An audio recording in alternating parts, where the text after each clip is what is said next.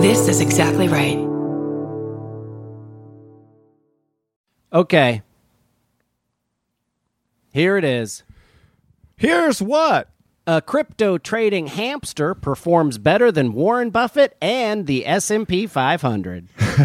Uh, oh, I only understood the word hamster in that sentence you said. oh, let's get into some furry crypto bananas.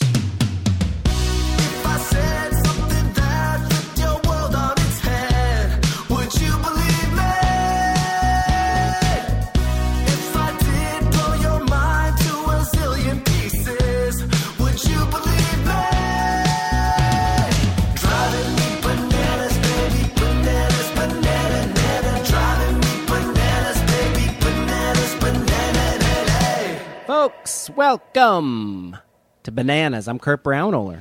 I am Banana Boy. Number two, Scotty Landis. I am so, so excited to have our guest on because I read her books and I think she could be Banana Woman number three. Oh my God, a hundred percent. Our guest today is an incredibly funny and award-winning science writer and author. Her books, Grunt, Gulp, Bonk, Spook, Stiff, are not only insightful and hilarious, but have the best titles in the biz. Thank you. And her newest book, Fuzz When Nature Breaks the Law, just hit number five on the New York Times bestseller list. Please welcome the incomparable Mary Roach. Woohoo! All right. Hey, thanks. Thanks, you guys. welcome. Thank you so much for being here. oh, man, I'm so happy to be here.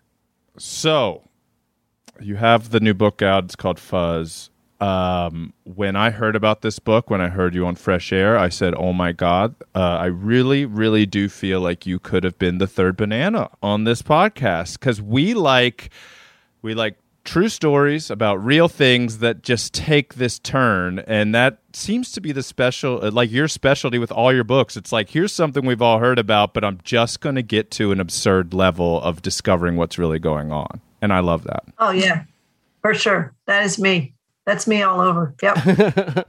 And Fuzz is about animals breaking the law and when kind of m- m- you know uh, humanity and animals come into conflict with each other. yeah, exactly. So it goes uh, uh, crime by crime. That's how the book is structured. Obviously, using crime, you know, you get quotation marks. I'm doing Right. A little thing with your Yes, Yeah. air quotes. air qu- thank you air quotes it has a name so uh yeah so we start out with your felony crimes your murder your manslaughter home invasion grand theft sunflower seed oh, the book is more your misdemeanors get your jaywalking your vandalism littering so I, that's just a, kind of a fun way to structure the book but it's yeah it's it's a book about people and animals people and wild animals kind of getting in each other's way and what what how to deal with that yeah The So- jaywalking uh, chapter, I was surprised to learn that a turkey vulture hit uh, the space shuttle on the way up once. I had no, turkey vultures are big animals. Yeah, yeah, though not compared to a space shuttle. So most of the damage was to the turkey vulture, yeah, I can imagine. although they were pretty nervous about that at NASA. And, th- and oh, I can't imagine. because of this incident, there is now uh, over at Kennedy Space Center in the general vicinity, they have a road, this is their term, a roadkill posse that goes out and cleans up roadkill really fast because they don't want vultures anywhere in the area. Oh, They- right. Oh, what a dream job! Yeah, roadkill posse. I want to be on the roadkill posse. Is that How nice ride horses? I don't think they do. Ride horses. Do you think they're out there just like I'm helping space travel? Yes. Put a dead bird in my Somebody's stomach. standing with a dead, decomposing raccoon going, I'm helping put humans in space. I was in Louisiana once, and I was just telling a story, just no, no big deal. But I said the word vulture. I just, I was just like, and then these vultures flew in, and all the young, I was like twenty-ish at the time, and all the people I was with who were from the south all looked at each other and then looked back at me with like a smirk, and I was like, "What did I say something wrong?" And they're like. we've just never heard anybody say vulture. Like we know what that is, but I was like, why? What do you call it? And they're like buzzards. And I was like, I felt so like stupid. I was like, yeah, vul-. and they were like, just thought I was like this hoity-toity kid from Maryland that was like, hey, dude, you're using vulture. Yeah, buzzard. People say buzzard. That's right. I'm from New England. We we don't have the B word. We don't say buzzard. No, We exactly. don't have. I don't think we have. Do we? I never saw a vulture growing up there. Oh, I think there's turkey vultures up there. Are there turkey vultures up there? Yeah, hmm. I'm from Jersey. I don't know. It's like. I grew up in in the sticks. Really, you know, I spent all my time in the woods. I don't remember seeing a bear. I don't even remember deer. I don't like. I like. I've forgotten all the wildlife, which is weird. I, so But- there were yeah. turkey vultures. Yeah. That was one thing about your book for bears that I was surprised at that bears fight people the way they fight other bears, which is to go for their teeth, which is terrifying. Which Just is like- face to go for the face. Yeah. Yeah, they go right, they use their teeth and they go right for the because the face is lightly furred, uh, so you could do more damage, and that's not a pretty picture. Oh no. I know, I know. Fortunately, pretty rare, right. pretty rare. Do you Yeah. want to hear about something adorable? Yes. Tell us more about this crypto gerbil or crypto hamster. Yeah, This was sent in by Lindsay Heiler on Instagram. Thank you, Lindsay. This is Thank uh, you, Lindsay. This is this was published uh, an, on NPR, written by Whoa. Deepa Shivaram, who is She's good. the best in the She's biz. she is the best in the business. Uh, the title again is "Crypto Trading Hamster Performs Better Than Warren Buffett and the S and P 500." Okay. Uh, righty. Meet Mr. Goxx, a hamster who works out what is possibly the most high tech hamster cage in existence. It's designed so that when Mr. Goxx runs on the hamster wheel, he can select among dozens of cryptocurrencies. Then, deciding Okay. between two tunnels, he chooses whether to buy or sell. According to the Twitch account for the hamster, his decision is sent over to a real trading platform, and yes, real money is involved. Okay. Look, we're not telling you to follow in this hamster's financial decisions or that this process is scientific in any way. The human behind this hamster's account and money has not been made public, but we can tell you that his portfolio is up nearly 20% since he started trading in June, according to his Twitter, account. And as of September 12th, Mr. Goxx was performing better than Bitcoin, the Nasdaq 100, Warren Buffett's Berkshire Hathaway, and the S&P 500. So Wow. yeah, there it is. This and, and it's adorable. It's just a little wooden uh, wheel, and then there's a like a tag a, ac- across the top as he turns. It kind of just moves from like Bitcoin to bit, different types of uh, cur- cryptocurrencies, and then it's just two tunnels, and they light up when he one, runs through one, and it buys and sells. So I guess. That's what that explains a lot about Bitcoin. That it just it, just total randomness could make you a ton of dough. Wow. Yeah. I had a hamster. I want. Uh, I yeah? just yeah, Was it a, a favorite pet, a beloved pet? no, no. I was no. I I was a I was the kind of child that would decide that I wanted a pet and um Yes. and then just just get dis, just disenchanted. And this Mm-hmm. hamster was named Goofy Gus, which I think my dad named that hamster because there was some old timey Okay. character named Goofy Gus. But Goofy Yeah. Gus, oh God, it's got a uh, something happened to his eye and it kind of like got happens all the time. big. Really? Did your hamster? Did you have a? Mine got out. I had one named Cheerios. We talked about him on the podcast before. It got out for about six weeks, and then I was playing a game in my neighbor's yard and just saw Cheerios running across the yard. So we thought it was a boy. We caught it. We gave it to another neighbor, and then it gave birth. So it was a, a true mystery of a hamster. It's like yeah. six weeks out in the wild. it's the best time that hamster ever had. I knew this girl, Ellen Minard, and she had a uh, hamster that got out. They're always getting it. They're always escaping. They're not happy. They are? Yeah, I guess No. they're always escaping. So they did. They they didn't know where it went, and uh, uh, some weeks later began to smell something and Mm-hmm. found it behind the electric organ. It had been Oh, electrocuted. Uh, behind, yeah, by in the happen. electric organ. Oh my god! They just keep getting the organ tuned. Like- They're like, come this, on. This is like F sharp. Is something's wrong here? oh, Man. boy. I understand that idea of like getting disenchanted with a pet. I remember I got a rabbit as a pet when I was I don't know, must have been like uh, nine or something. Sweet pet. You're just you're just like, oh, well, this is going to be the sweetest pet ever, and it was just.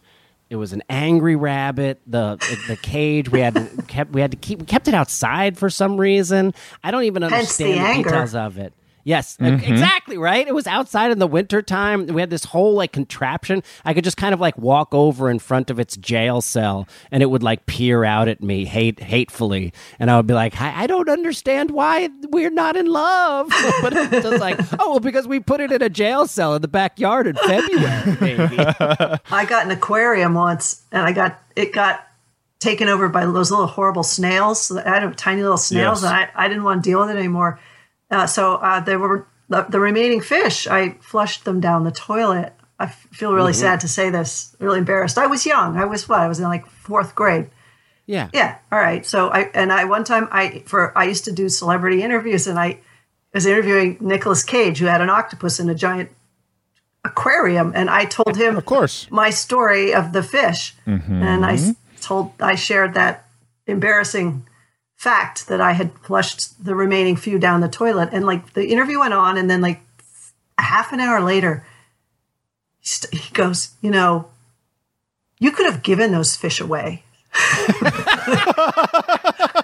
like uh, during the interview, he said it, or Yeah. like after it was over. No, during during the I mean it wasn't live. I was just taking, you know, recording it, whatever. But, Oh, uh, yeah. Yeah, but he just he brought it up again. And then years later, there was a news story about Nicolas Cage, and it said the person said, I understand you, Nicolas Cage, I understand you flushed fish down the toilet. And he goes, No, that was the reporter. And it like it came back. It was just Unbelievable. weird Nicolas Cage dead fish thing in my life.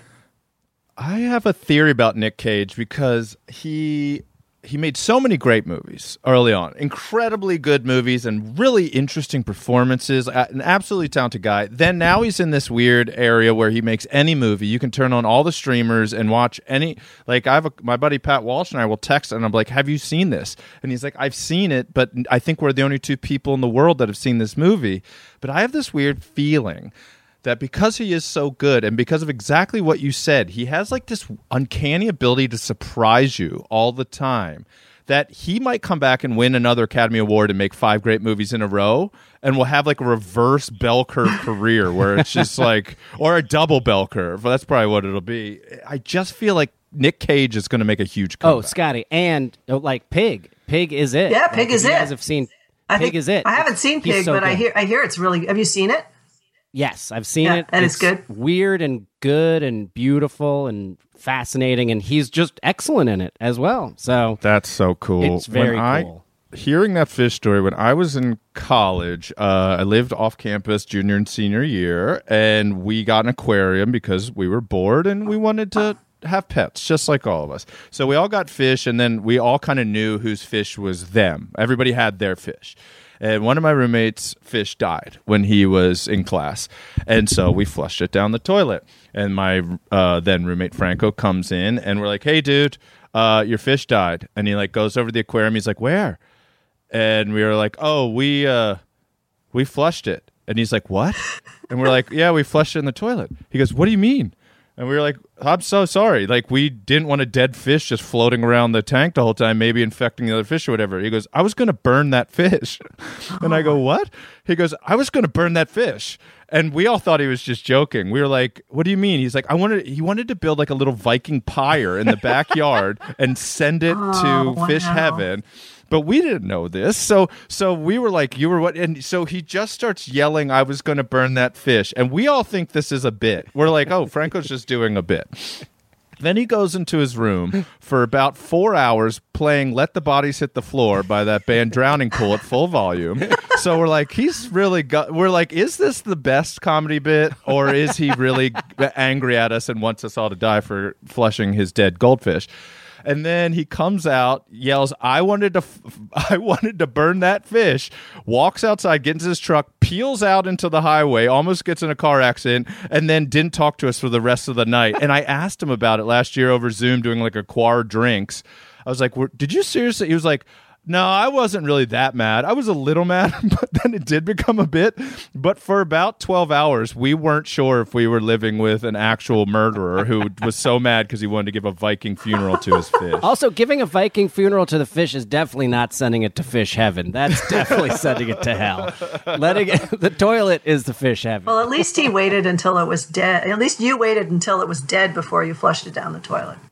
I, I I have a agree. little. We, we we did do a story recently that there Lake Huron is now currently overwhelmed with goldfish. They have millions and millions of goldfish because most you know Oh, yeah. most home fish are very hardy species and that's why they're you know given to children to just keep in a tank. And so a lot of them do survive the trip through the toilet uh, into waterways. And so much so that there's like a problem. Like they have to cull millions of uh, goldfish out of lake huron currently. Well, I'm- so maybe well, I'm, I'm glad to hear that maybe Yeah. maybe maybe they survived the septic Exactly. tank. I had I had a lot of out there. oh, horrible. it was a septic tank yeah, maybe yeah. we had a septic tank, Kurt. So oh it's dead then. so I'm thinking probably if they did survive, they wanted to be dead.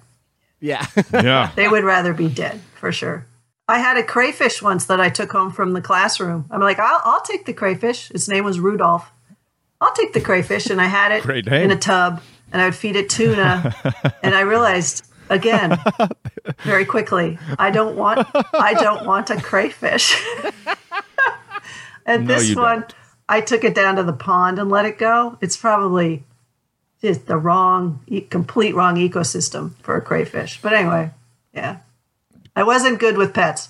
Do you feel like part of the reason that you write the types of books that you do is because you lose interest in topics and like that you like to like focus on something and then put it behind you? I have a short attention span, whether it's pets or books. Yes, yes, definitely. I like people.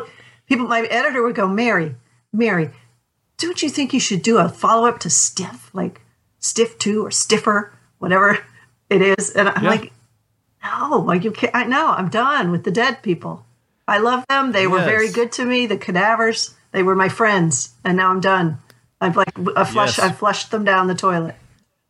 I true get artist. I absolutely get it. Yep. Yes, exactly. Oh, and we are a huge chunk of our fan base are true crime fans. They came over from the My Favorite Murder podcast. We call them the Murderino Bananimals. And if any of the Murderino Bananimals out there haven't read Stiff, which is the life of cadavers, what happens to Mm-hmm. dead body, it is so fascinating. It's it's just awesome, and I think all our true crime fans will love that. True one. crime. Okay. That's cool. I, this is. Uh, uh, I just saw on Twitter that I think it's like crime reads or some you know true crime type Uh-huh. Twitter feed. Uh, it has Yeah. picked, picked up fuzz because you know there's all these criminal forensics of attack scenes and stuff. Yeah. So this is a new audience for me, the true crime world. yeah yeah You're kind of on the in a weird sideways way. I'm in. so are we Yeah, Yeah, we Yeah, are yeah. too. We're like the dumb brothers. We're like the goofball brothers. They're like, who likes to party? And they're like, after Dateline's over, we will have one drink with you. Um, okie dokie. Let's move off of death. Let's move into thought experiments, which I'm sure when you're coming up with your ideas, and Kurt, I know as a stand up, you do this too. This one I just couldn't resist. This is sent in by Steph. KG21. Thank you, Steph KG21. Written by Kurt. This guy's really good. Reid McCarter. You like Reid McCarter? oh you mean the best in the business Yeah, he's Yeah. that good. Uh, he is a writer for the AV Club, and we actually legitimately love the AV Club. Um, here's a scientific inquiry into the number of s'mores you could make out of the Stay Puft Marshmallow Man's body. this is great. I think this is going to be up all of our alleys. When Gozer the Gozerian was defeated after taking the dread form of a towering Stay Puft Marshmallow Man, uh, this is in Ghostbusters to anybody under 30 years old, I guess. Um, the ancient god of destruction's avatar exploded into a massive shower of melted sugary goop. Uh, now, the Marshmallow Man's innards looked pretty tasty, so at Mel Magazine, they took the logical step of asking a mathematician to calculate exactly how many s'mores these delectable monster innards could create. This is great, right? I mean, who doesn't want to know how many s'mores you can make out of the Stay Puft Marshmallow Man? After establishing that, somehow, there wasn't a clear answer to this pressing question available on the internet already, which is shocking. just weird. Bri- right, uh, Brian Van Hooker decided to bring his query to Nottingham Trent University mathematician James Hind. So they know that the Marshmallow Man was precisely 112.5 feet tall. Uh, that Well, how do they? How know do that? they know this? that's I guess that is available online. Oh no, it's in bonus features of Oh, Ghostbusters. okay. Ah, So the DVD life got us again. um, rest in peace, DVDs. Uh, Hind was able to start on the process of an, uh, breaking down the creature into sections that allowed him to create a volumetric marshmallow model. Uh, through the elaborately calculated figures and graphs, Hind was able to determine that the Marshmallow Man has a cubic volume of 151,960.2 cubic feet. Uh, he took away non marshmallow bits from the equation, such as the marshmallow man's pupils, mouth, neckerchief, and certain parts of his hat. Oh my god, I love this guy. So the edible parts uh, leave 151.772.2 cubic feet, or just uh, a weight of 4.7 million pounds. So, Van Hooker used some store bought marshmallows uh, and math to convert all of his knowledge into the uh, answer is he can make uh, 300 million standard size marshmallow s'mores. So the Stay Puft Marshmallow Man could feed almost everybody in America could get one s'more from the blown up Stay Puft Marshmallow Man. oh, I love that. I love that. That's the way my brain works. Yes, I, I was hoping. I- and yeah. so it would be 150 million graham crackers and 75 million Hershey's bars. And so yeah, almost everybody in the United States could get a s'more from the blown up Stay Puft Marshmallow Man. See, that's how my brain works. I had a job. I had a job uh, in the public affairs office. Well, it was a trailer at the zoo. A public public relations type person, and I Really? That seems fun. yeah, This was, was before you started writing. yeah, books, yeah, yeah. right? Back yeah, in my twenties, and um, uh, but I wasn't really cut out for public relations because I would, I didn't do damage control. I didn't spin things. Like I got a call once from a reporter who said we heard a rumor that the cheetah, a cheetah at the zoo, was sucked dry by ticks, and they asked me to to comment on this, and rather than deny it, you know, or do damage control, I was like, whoa, how many ticks would that take? Like, and I'm like saying to the reporter, we could figure this out. Like, how much blood in a cheetah? How much blood per tick? How many ticks would it take? Yes. And my boss, Yes. my boss is like, Mary, what are what are you doing? Just deny it. It's not true. Uh, so anyway, I I can totally relate to that. I would spend a whole afternoon doing that. I did not figure out the cheetah tick issue, but I, that's the kind of thing. Now that I can do, now that I'm free to write books, that's the kind of rabbit hole I love. Awesome, they figured it out. Yeah, they did. I once did that on Twitter. I wanted to see how much it would be to fill a king size waterbed with Bailey's Irish cream, Yes. and I just put it to Twitter, and I'll look it up uh, because some I had a lot of people respond, but pe- like I would say thirty people. gallons or something. Yeah, it was a crazy number of bottles. I'll try to find it, but it made me laugh so hard because the number of people that were like, "Okay, the average California king is this big, and this is how many gallons," and they broke it down. So I was like, "Okay, I will need." 470 bottles of Bailey's Irish cream to sleep on a Bailey's waterbed, which has always been a dream of mine. Always a dream. I wonder Oh, if it's yeah. probably a little bit different. You know, the, vis- The density is of different. Bailey's. Yeah. yeah, right. Yeah, heavier and, and, too. and if it leaks, it's a h- hell of a mess to clean up.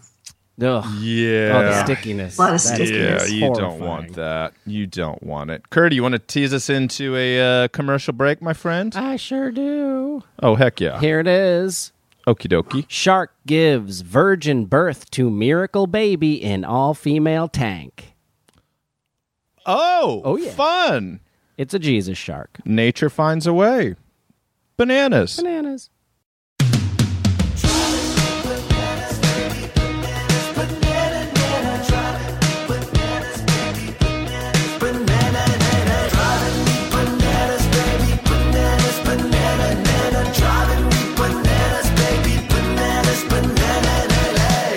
We are back. Scotty, Yes, do you have any are. shout outs before we get back I into have- our wonderful guest? I have a bunch. Do you have any too? Because one of mine kind of leads into a story also.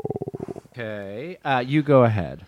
Okay. So first off is a big shout out to uh, newlywed bananimal named Nate. Uh, his partner Samantha DM'd us on the Bananas podcast uh, on Instagram, and she said Samantha is six weeks through a 12 week cancer treatment, and she just wanted to thank Nate for being so incredibly supportive and patient. Nate, Kurt and I think you're a very good man. Thank you for doing Me that. Me too. You. Um, yes, and Mary does too.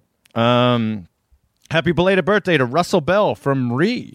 Happy belated birthday to Zoe Davis, who is a longtime British bananimal. Thank you so much, Zoe. I hope this is the best year of your whole gosh darn life.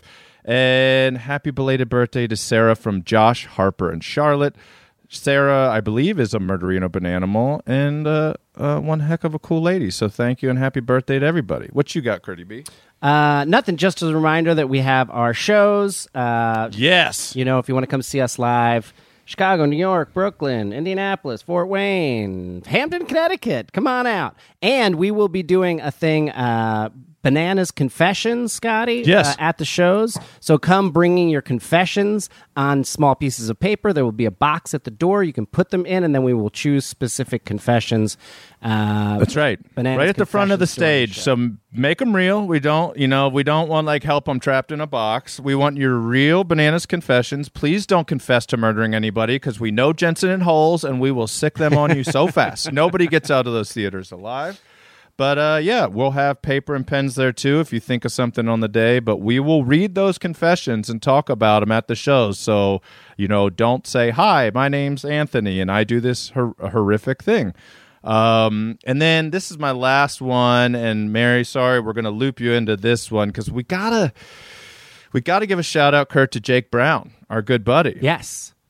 Uh, Jake Brown, who uh, helped us with our first live stream banana show and is just a, a really funny writer and great dude, tweeted something that has become a reality that we need to talk about.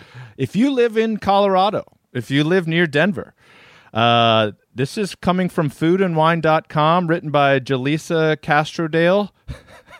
There is a Jägermeister and Chowder Festival happening on October 16th at Sloan's Lake. Jake tweeted out the worst food and drink combination. Twitter decided that it was Jägermeister and Chowder. It's called Chowdermeister. And Jake and Sam have put it on. They've created it. They've made it a reality based on a Twitter joke, and it's so happening. We encourage all. I might fly out for it because it's Yeah. so stupid and absurd. It, there are twenty five dollar tickets where you get samples of various chowders and Jägermeister cocktails. Holy shit! This is so stupid. I love it. It's created by actual real chefs in uh, Denver, as well as there's a top chef uh, who will be there, Carrie Baird, a Top Chef alum. So the food is actually going to be good. This isn't just a reason to go throw up on your friends, even though it also is that. Um, there's a $50 ticket available uh, where you get chowder and Jaeger and all those great drinks, as well as access to the Fizz Garden, which comes with unlimited samples of beer and hard seltzers. So wash that chowder and bread bowl and Jaeger down. Oh God! It's and all this is going to a charity because they're such great people. It's going to the Gathering Place, which is a Denver-based nonprofit that offers a number of resources to people experiencing homelessness. Go to Chowdermeister Bananimals, wear your shirts, take photos, support our good buddies. Oh, Thank you so much. Chowdermeister. Oh God. oh my God. Yeah, it's very disgusting. J- Mary, uh, tell us more about Fuzz. Is there Yes. a specific uh, crime that was one of your favorites or most surprising to write about?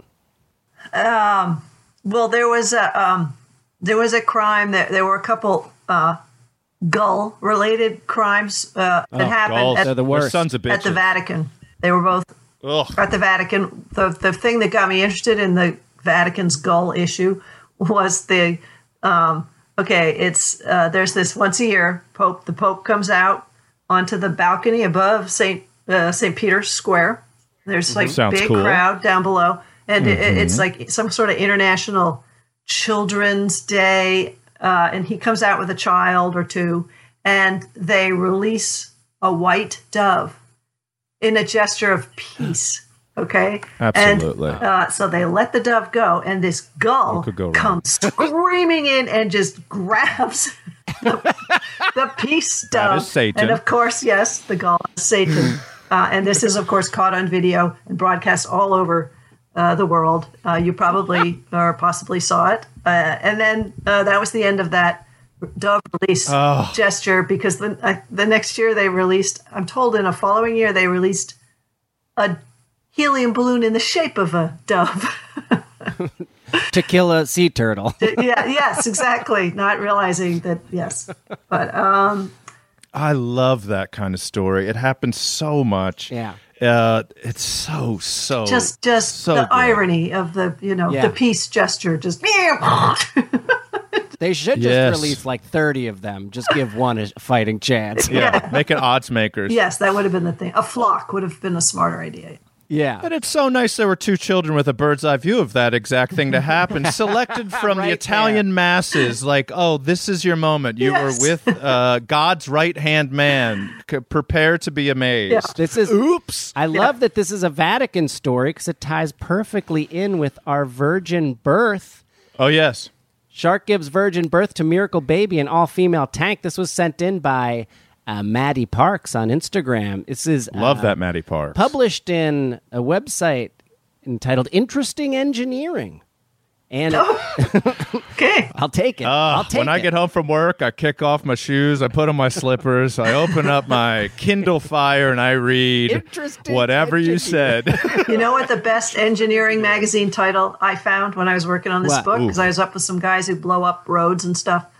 Uh, and uh, there is a, a, a, a journal. Uh, It's an industry title. It's a journal, and it's called the Journal of Explosive Engineers. we got to get a copy. We got to get a copy. Explosive God, I really Engineers. Boom. oh, there, goes, there goes Kurt. Oh, jeez. I love vocational magazines. There's one that I've always seen around that's just called Super Lawyers, which is just so. what a funny idea for a magazine! it's a Super serious Lawyers. magazine. It's I love Super them. I love those those those targeted audience professional journals. They're the best. Oh my god! It's just mainly one person putting it together with. and ten subscribers.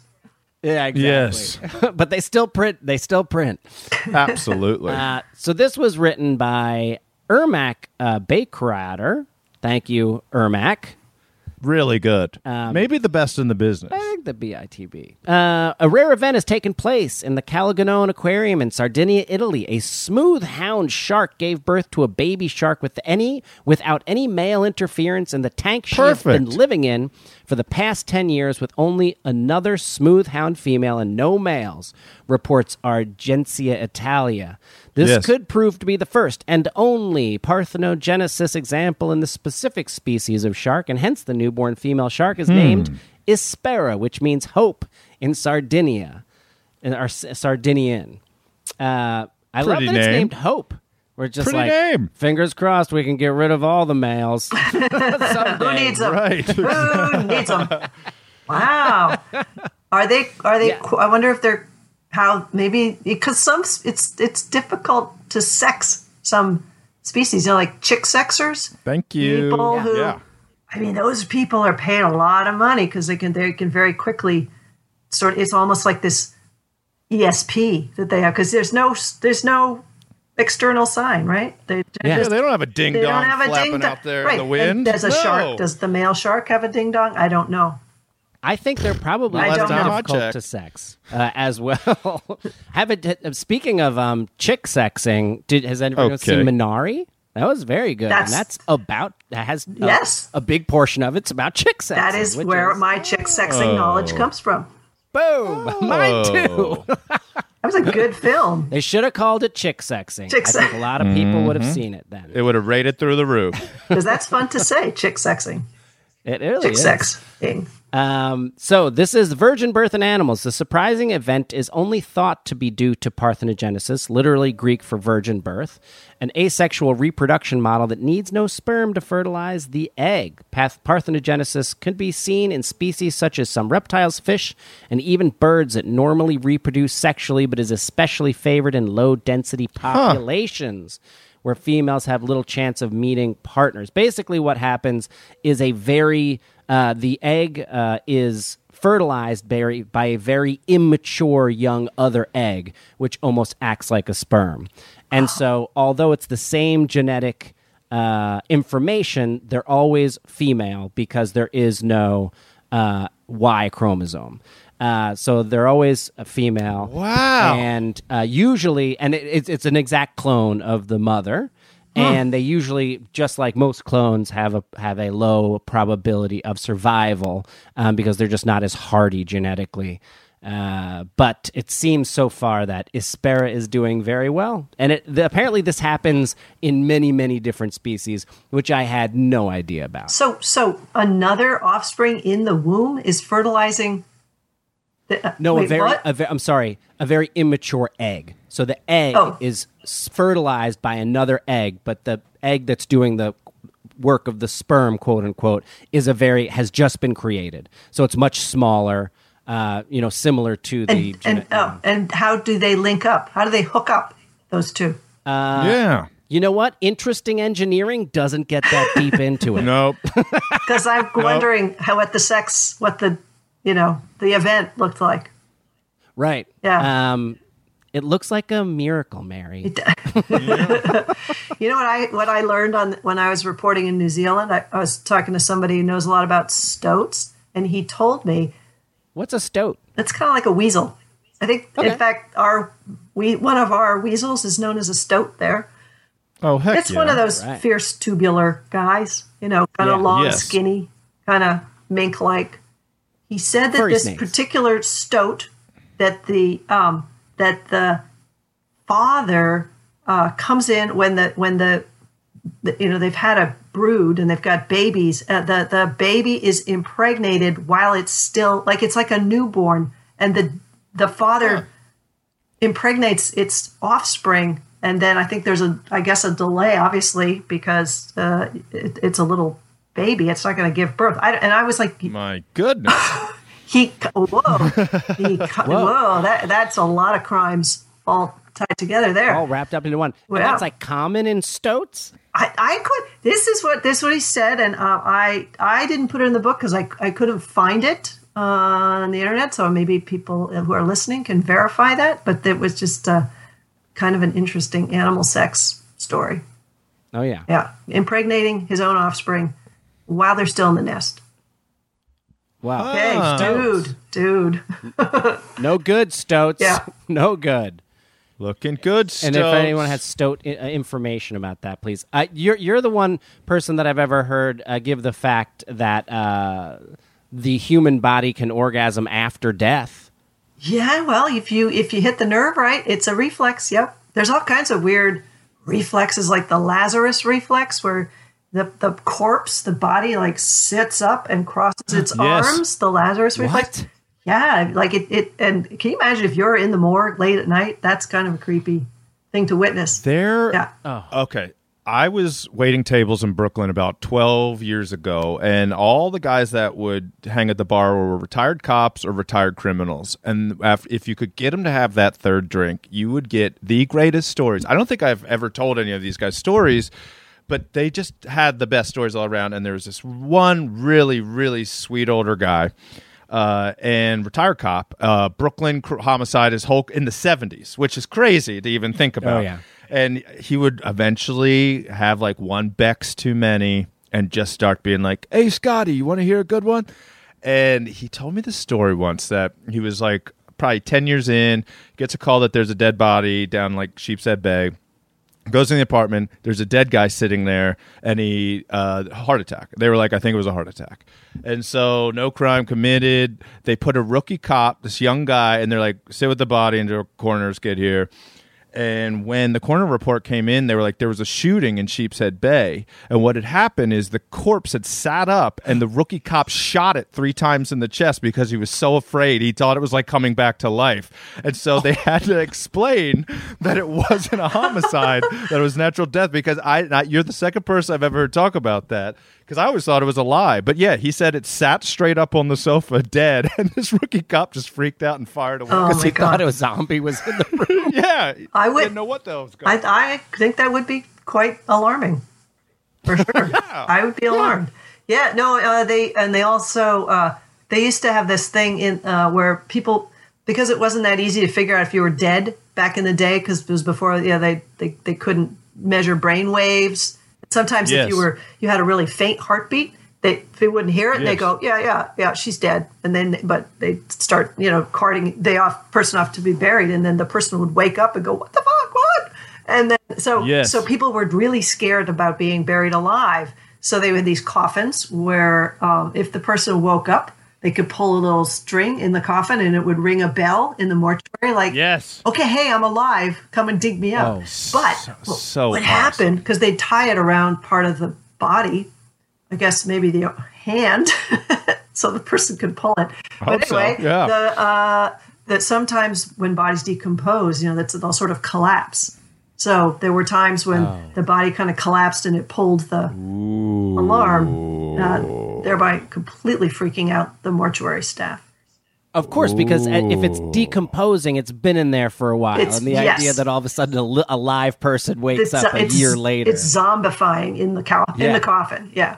oh my god, that's terrifying. But they but they were like they Mm-hmm. didn't you know they didn't know it was because it was decomposing. They're just like this person is awake. We've buried the person alive. Let's tell their family before we big dig it up. Yeah. That is so cool. All right, you guys want another one here? Yeah. Let's see. Oh, Mary, I have a writing question. I'm a writer. I write TV and movies. Mm-hmm. Never written a book, but I was wondering because your books really are so funny. Do you finish your book and then do a punch pass where you add comedy in a second or third draft? Not the whole book, but uh, while I'm writing a chapter, I'll go back over it. Uh, punch pass. I didn't know there was a term for it. Wow, cool. yep. like I'll, there'll be a paragraph or a section. I'll be like, this is too flat. I need something. Some there's something's got to break this up and, and and make it funny or surprising or something. So yeah, kind of. I kind of do that. Or like I like this has to be a little less. This it's too flat. We got to Gotta- punch it up. Yeah. Gotta Punch some it up. mustard on it. Yeah. Punch like it up. Yeah, in TV and movies, a lot of times they'll hire writers just to do a punch pass where you just make every scene funnier Oh, any way you see fit. You make Yep. characters bigger, but it's especially what you do in your writing, in your prose, is it's really those tags or those buttons or just adding that little extra thing at the end. Uh, and so yeah, I was so curious because I when I write features, so 110 page movie script, I even a comedy, I will go. My first drafts aren't funny. They're you know, Yeah. there's the situations are funny. Agreed. Yeah. But the dialogue isn't funny, and then I spend almost the entire second draft just making everybody funny. Yeah, right, right. First, you just got to get the action and the plot and where everything's going. The Get the framework, and Yeah. then yeah, it's kind of like I kind of picture like I don't s- do sculptures, but like you had this mound of clay. First, you just got to get the general body form, and then maybe you go in and like you do the eyelashes, you do the you know, whatever you're. You, uh, you kind of finesse it, and if it's you want it to be funny, then you got that's what you got to do. That I didn't know there was such a thing. That what a fun job. Oh, Oh, yeah. it's the greatest. And I get to do it for animated stuff, which is really fun. Like I did a punch pass on Sonic the Hedgehog, I did Ferdinand the Bull, Cool. I did Detective Pikachu, and they because you can reanimate the animated characters' mouths, they can say other things. they can say whatever the hell they want and be and so like sometimes you're literally writing uh, alt alternative like alt jokes uh, and they'll come in and they'll go okay this line i need five alts and then they'll send somebody back within like 10 minutes and take it into the room where the actor is recording the VO and they'll be like, that was great. Do you have anything? And then you just do it like on the fly and it's kind of like boiler room. It's sort of stressful, but it's also really fun because when you go back and if you've read a script and then you watch the movie and it's so much funnier, you know that there were like 10 writers that did these punch ups at the last minute. Yeah. Oh, cool. That's amazing. I didn't know that because I we'll, yeah. we'll even do it on set. Like I've been a on set writer where you're Yes. literally while it's being shot, watching it and then writing new jokes and then like giving them to the actors and then they just reshoot the scene and they do new lines. That sounds like high pressure, though. I gotta be. I gotta be having like. I gotta do it at my own leisurely too, as a pace. performer. Yeah. The very Yeah. first, the very first time I ever did it, the first day I worked, it was for this movie, The Big Sick. And Holly Hunter's in that movie. And I was in there. The very first thing they're like, "All right, um, go give Punch Up to Holly," and that was my first time ever. So I'd like go into a bathroom, So intense. and and sit on a toilet, and Holly like sat on the edge of the of the of the uh, of the tub, and then I was like, "Okay, so you could say this and you could say this," and she just stared at me. She had never gotten Punch Up on a movie ever, ever, ever. Wow. and she just stared at me and I read all of my jokes, which, you know, and she just stared at me totally stony. And then she went, okay. And then I was like, oh my God, she hated all of them. and then she went and like just killed them, like nailed every single one. And then came back and was like, that was fun. I want more punch up. Oh wow. that was the most terrifying. Oh God. I mean, uh, Mary, I think you could do it. I think you uh, could do no it. No way. Couldn't do that. Could not do that. I'm not. I'm not that um, snappy. okay. I'm not snappy enough. You guys are snappy. That's you've got the snappy jobs. I'm. I'm the. I'm a plodding. I'm a plodding thing. Slow. Yes. slow. But just like you, as soon as I'm done with a script, I don't ever want to think about it again. I just like turn it in and move on. And when people are like, "Do you want to go back and change that a little bit?" I'm like, "I think I would rather die." I, I just I lose interest in stuff, even stuff that I've created. I'm like, "No, I just want to think about the next thing, Yeah. Oh yeah, yeah. People go. People go. Oh, and when you when you're when you finish a book, do you like write some articles like on this on the same topic? I'm like, why would I do that? Why? Why? Eh, no. How, here's my question because this is something comics and comedy writers get all the time. But do, do people ever, when you're just like having a boring experience with them, turn to you and go, Oh, God. "Is this going to be your next book?" and it's like, "No, because this is incredibly boring. Nothing's interesting happens." Yeah, no, I get that. Yeah. Oh, yeah, okay. oh, you should write a book about my friend. Oh my God, I had this. My mother-in-law, a, a lovely, wonderful woman, ninety-six years old. She has a friend who, um, her friend is all similarly aged and is dating a man in his forties. And she said, and the friend asked my mother-in-law, "Do you think Mary would write want to write a book about this?" and I'm, part of me is like, "Mm, yeah, kind of, but not the book that you think, maybe. yeah, that's right. I like, and I, and I'm just like, did you ask her? Like, is he trying to? It's got to be a money thing, right? And she's like, I can't ask her that. It's like, give me her number. Yeah. But uh, you know, I did. wrinkle, dating people 50 years younger than you. I could see it. What do you talk about? Yeah. Uh, Just what you're going to eat next. Um, okie dokie. How about this Give one? it This to one, us. yeah, this one will be kind of a hypothetical. Is this a good thing or a bad thing? This was sent in by Danny Dot. I believe it's Croche. I'm going to say it's Croche or Croce. Lab grown woolly mammoths could walk the earth in six years if geneticists' new startup succeeds. This was written by the very best in the business. Her name's Catherine Clifford. You guys already know who she writes for. The coolest website on the internet, CNBC.com. a little more than two years ago, serial tech entrepreneur Ben Lamm, that's L A M M, reached out to renowned Harvard geneticist George Church. The two met in Boston at Church's lab, and that fruitful conversation was the catalyst for a startup, Colossal, which is announcing its existence. Uh, I think it was, it'll be Monday, so it'll be yesterday to everybody listening to it on Tuesday. The startup's goal is ambitious and a little crazy. It aims to create a new type of animal similar to the extinct woolly mammoth by genetically engineering endangered Asian elephants with art uh, to withstand Arctic temperatures. Why? The project has been kicking around for years, but nobody has ever given it enough funding. But now Lamm's company has um, raised 15 million in seed funding. Uh, who, who, is, who is donating to this? Just a bunch of evil geniuses in their lairs? Like, yes, bring back the woolly mammoth. yes, Pretty much. Kurt, exactly. The Winklevosses, for example, Oh the Facebook Winklevosses are investing in this. Yeah. Um, uh, as uh, is Richard Garriott, who's president of the Explorers Club, which you might have heard of. He is a video game entrepreneur who spent thirty million dollars recently to go to space as a tourist. You know, you know all those tents out in L.A. where homeless people live, where the unhoused live. Go to space and bring back woolly mammoths. Our goal is a successful de-extinction of inter hyphen breedable herds of mammoth that we can leverage in rewilding the Arctic. And what a great time to rewild the Arctic. Everything's going great up there. Yeah, yeah. What a great time to bring back a species when it's just going to be like San Diego up there in Exactly. 20 years. The idea of rewilding something as well is just like, is it wild then if it's rewilded?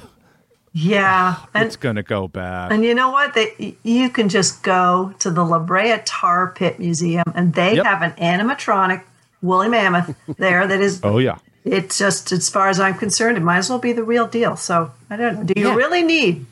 Do you really need a living, a, a, a, a flesh and blood woolly mammoth? I don't know. It's so so strange to just be like, we're going to introduce a massive carnivore to an ecosystem that has not had that carnivore for uh, millions and millions of years. It's such a strange. It's oh, it's just like these. It's like billionaires, just like uh, uh, wet dreams that they're, they're seemingly that just. It's very upsetting to me. I don't. Know. Yes, know but then there's 10% of you that goes, yeah, but I do want to see a woolly mammoth. I literally mean, want I, to see one, and then that's it. And then I don't Yeah. want Yeah. them in the world. It's very Jurassic because that's what's Park. gonna, That's the next thing, you know. very with CRISPR, Jurassic Park. Very Jurassic Park. The next Yes. thing is like biohackers, you know, who are just going to be like hacking your dog to make it like part dinosaur and then like sending them off into the wild.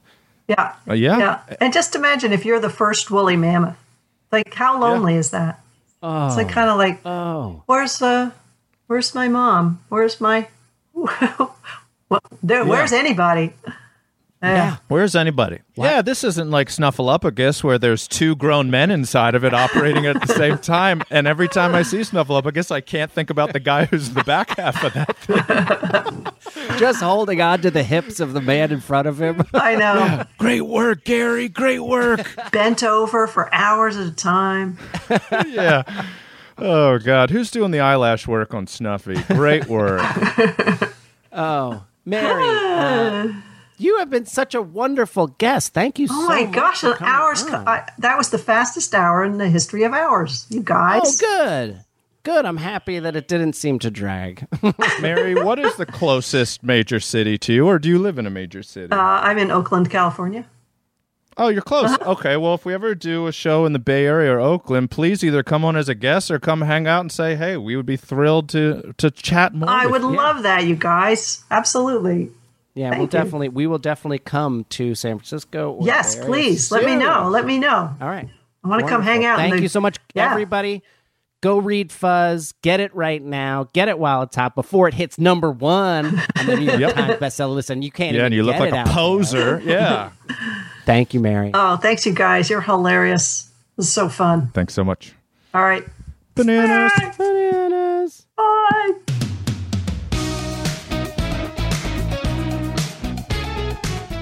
This has been an Exactly Right production. Produced and engineered by Katie Levine. Theme music by Kahan. And all of our artwork is done by Travis Millard. You can follow us on Instagram at The Bananas Podcast, where we post stories every day and things that we don't cover on the podcast. Listen, subscribe, and please leave us a review on Apple Podcasts, Stitcher, or wherever you get your podcast. And if you're interested in advertising on bananas, please email us at thebananaspodcast at gmail.com. That's thebananaspodcast at gmail.com.